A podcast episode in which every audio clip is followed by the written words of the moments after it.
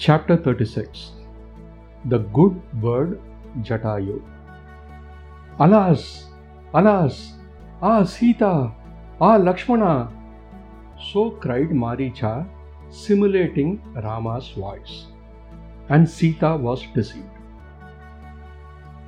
Trembling like a plantain tree in a storm, she cried, There, Lakshmana! Do you not hear your brother's voice? Run, run at once to his help. Overwhelmed by fear and seeing Lakshmana unwilling to move, she appealed to Lakshmana again and again in an agony of anxiety. I hear my Lord's voice in distress. Go, go at once, do not delay, she cried. He is in some great danger. Did you not hear his cry for help? Why do you still stand here? Your brother is no doubt surrounded by Rakshasas and cries for help. Instead of rushing to his rescue, you stand still here. Lakshmana knew the wiles of the Rakshasas and remembered his brother's command. He would not move. Sita grew furious in her agony of fear and doubt. She beat her breast with both hands and shouted in uncontrollable fury Son of Sumitra, have you too turned foe? Have you been an impostor all these years? Have you been with us waiting only for Rama to die? Pretending to be his friend, were you hoping all the time for his death to secure me thereafter? Why else do you stand here, wicked wretch, and refuse to go to his rescue when he cries for help? Traitor! Impostor! These cruel words pierced Lakshmana's heart like poisoned arrows. He closed his ears with his hands. He spoke gently to Sita, who was in tears of wrath. Vaidehi, Rama can encounter and vanquish any foe in the world. There is no need to fear. Oh, more than mother. Calm yourself. None in the universe is strong enough to touch our Rama or do him harm. What you have uttered is unworthy of you, my mother. Do not fear or grieve. You will surely see Rama return with the body of the stag you wanted. The voice we heard was not his. It is a Rakshasa's trick. Do not be deceived and grieve for nothing. My brother has posted me here to watch over you. Do not ask me to leave you alone and go. I cannot disobey my brother. Since we slew the Rakshasas in Janasthana, their people are trying to avenge themselves in various ways. We should not be misled by their false forms and voices. It was not Rama's cry for help. You need not be afraid in the least. But Sita's fear grew a, to a frenzy, and with eyes red with anger, she uttered terrible words. Taking advantage of what you call your brother's command, you stand unmoved by his cry of anguish and are prepared to let him perish. Oh, how completely have you been deceiving us, Rama and me, all these years? Base, wicked, selfish, wretch, calling yourself brother. Oh, you false friend. Do you rejoice that Rama is in dire peril? I now see why you followed us into the forest. Have you been set on by Bharata? Have you all become my Lord's enemies? Have you all joined together in a wicked conspiracy? I, who have lived with Rama, shall I ever look at you or another? When Rama dies, I die with him. Know this for certain. Sita burst into a rage which completely overwhelmed Lakshmana. Her cruel words pierced and burnt into him like poisoned arrows. His hairs stood on end. He clasped his hands in worship and said, O Mother, O Goddess, how can such words issue from your mouth? Like red hot iron, they burn my ears. Cruel and unjust are these thoughts of yours. With all the gods for witness, I swear your suspicion is wrong. I see now that after all, you are a woman like other women, quick to think evil of others. I fear a great tragedy is about to befall you. Otherwise, you could not have thought and spoken evil of me. And innocent Lakshmana trembled in fear of some dire calamity that was to come over them. But Sita said, Look here, here is plenty of dry fuel. I shall light a fire and fall into it or I shall drown myself in the Godavari, or I shall hang myself dead, unless you run immediately to the help of Rama. Now, once again, I ask, will you not go, or shall I perish? She bit her breast and cried. Lakshmana could bear this no longer. He raised his hands in solemn worship and said, very well, sister. I shall obey you and disobey my brother. I shall leave you alone. May you be safe and well. May the gods of the forest protect you. I shall do your bidding. I see bad omens. I fear greatly.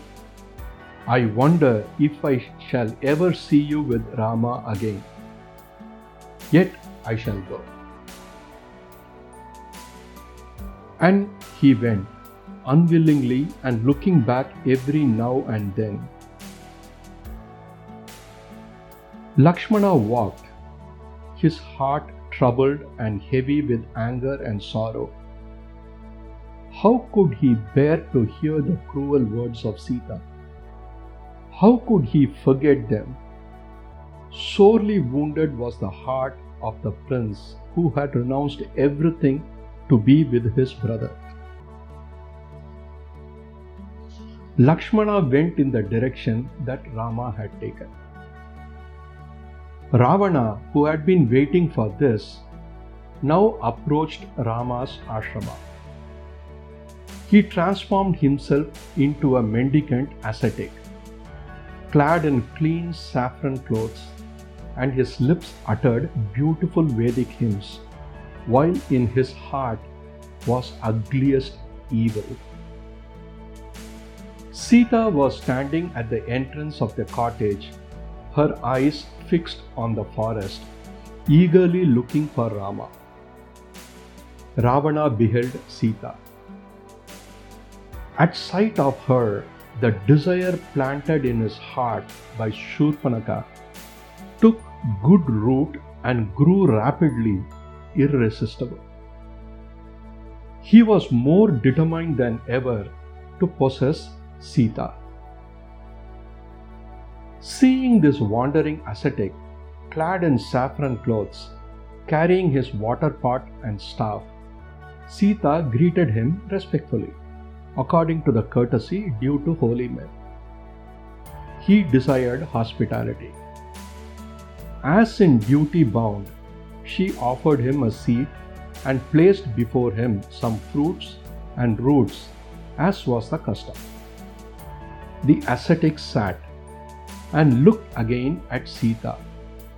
His desire grew stronger. Sinner and Rakshasa, though he was, he had an instinct that made him wish to win her heart. He wished not to ravish but to secure Sita's willing consent and make her his wife. The king of Lanka wanted and hoped to persuade Sita. He thought she would yield to him for his wealth and power, turning her back on poverty stricken Rama. He thought also that this would be the best way of disgracing and punishing Rama. He expected Sita to behave like other women he had known. Seated in front of the fruits and roots offered by Sita, the ascetic began to praise Sita's beauty in terms of Seated in the front of fruits and roots offered by Sita, the ascetic began to praise Sita's beauty in terms too warm for a genuine ascetic. He dwelt on the charms of her person and asked, Who are you? Why are you here alone in the forest, haunted by Rakshasas and wild beasts? She was astonished but answered his questions. She hoped the prince would return at once and kept her eyes fixed on the doorway. Little by little, the visitor revealed who he was and described the greatness of his origin and family, his power and wealth. After exalting himself, he proceeded to run down Rama and concluded Be my wife and live a glorious life with me in Lanka. Come, let's go. In this unexpected situation, Sita's purity gave her courage to defy the powerful monster whom she now knew for what he was. Base and wicked fellow, your destruction is near. Leave this ashrama if you would escape with life. She said, hissing like an angry cobra. The Rakshasa was furious. He completely threw off all pretense of disguise and gentleness and assumed his real imperious wickedness. With one hand, he caught hold of her hair and with the other lifted her up and carried her to the chariot which waited for him behind the trees, and forced her into it, rose with her into the air. Sita cried aloud, O my lord, where are you, my Rama, O Lakshmana, most faithful of friends? Why did I, with obstinate folly, drive you away? The Rakshasa held her firmly down and drove on in the aerial car. Sita addressed the trees and plants down below and begged them to tell Rama of her fate. It happened that old Jatayu, half asleep upon a tree, saw the chariot flying past. Startled by a woman's cry of distress, he was wide awake in a moment and recognized Sita by her voice. She also saw him and appealed to him for rescue.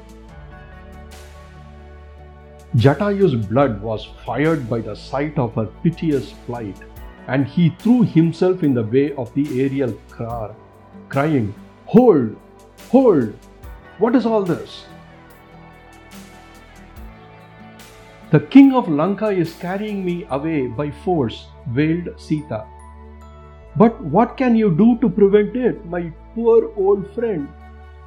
Oh, fly to Rama and Lakshmana and tell them my helpless plight. But Jatayu's fighting blood, the blood of generations of lordly ancestors who ruled the air and knew not fear, was on fire. He cared not for Ravana and his might. He only saw a princess in distress. He thought of his friend Dasharatha and his promise to Rama, and he was resolved that this outrage should not occur while he lived to prevent it. Jatayu now addressed Ravana directly. O king, I am Jatayu, king of the eagles, a king like you. Listen to me, brother king. Forbear from this wicked act. How can you call yourself a king and do this shameful wrong? Is it not the rule of kings to protect the honor of women? And Sita is a princess. I warn you, you shall surely perish unless you leave her and go. Her very look will reduce you to ashes. You are carrying a venomous cobra in your bosom. The noose of Yama is around your neck and dragging you to perdition. I am old and unarmed, and you are young and fully armed and seated in your chariot. Yet I cannot look on while you carry off Sita. Why do you do this cowardly act behind Rama's back? If you have any grievance against him, meet him face to face. Oh, you would fly away from me, would you? You shall not escape while I am alive. I care not for your chariot or your ten heads, or your glittering arms. Your heads shall roll on the ground that you have polluted with your presence. Get down from the car and fight if you, you are not a coward as well as a thief. Ravana flared up in a rage. He attacked Jatayu it was like a clash between a mighty wind and a massive rain cloud. The battle raged in the sky above the forest. Jatayu fought like a winged mountain. Ravana aimed deadly darts at him, but the eagle intercepted them all and with his talons tore Ravana's flesh. The enraged Rakshasa dispatched sharp serpent like missiles against the bird. The bird hero was desperately wounded but fought on undauntedly while Sita watched the unequal combat with beating heart and tearful eyes. The sight of her made Jatayu all the fiercer in his attacks on Ravana. But his ears were telling on him and he felt he must gather all his strength for a supreme attempt to conquer.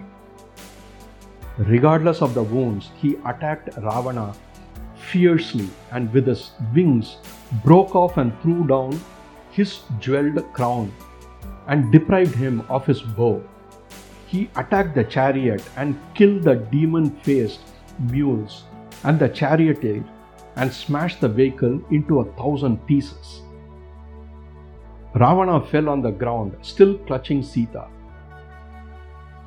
The elements rejoiced to see Ravana fall. The gallant old bird swooped down on Ravana's back. Mm-hmm. The gallant old bird swooped down on Ravana's back and tore great chunks of flesh off it and tried to wrench off the arms which held Sita. But Ravana had 20 arms, and no sooner was one pulled off than another took its place, and Sita was held in writhing helplessness. At last, Ravana let go Sita and, unsheathing his sword, cut off the bird's wings and talons. The old bird was now helpless and fell on the ground, unable to move. Janaki ran and embraced Jatayu and cried, Oh, my father, you have given away your life for my sake. You are my second father to my Lord, and now you are no more. Oh, our devoted brave friend. Then Ravana turned towards her to take her up again. Helplessly she ran hither and thither, crying. She clung to the trees and cried, Oh my Rama, where are you? Oh Lakshmana, where are you? Won't you come to my rescue? The Rakshasa at last caught her and rose in the air. As the dark and massive Ravana flew in the sky with her, Sita, struggling in his grasp, looked like a flash of lightning across a great black cloud. The Rakshasa carrying her appeared like a mountain covered by a forest fire. The body of Ravana, lit up by Sita, coursed through the sky like a calamitous comet. Thus was Sita carried away by the Rakshasa. The sun grew dim and untimely darkness descended on the earth. All beings lamented. Dharma is destroyed. Righteousness has disappeared. Virtue and pity are no more. The dumb creatures of the earth, looking upwards, shed tears. Ravana, cruelly clutching the princess, flew as towards his ruin. As she was carried away, the petals fell down from the flowers she was wearing at that time, and as they were strewn along the path below, they seemed to announce the scattering of Ravana's fortune and affluence.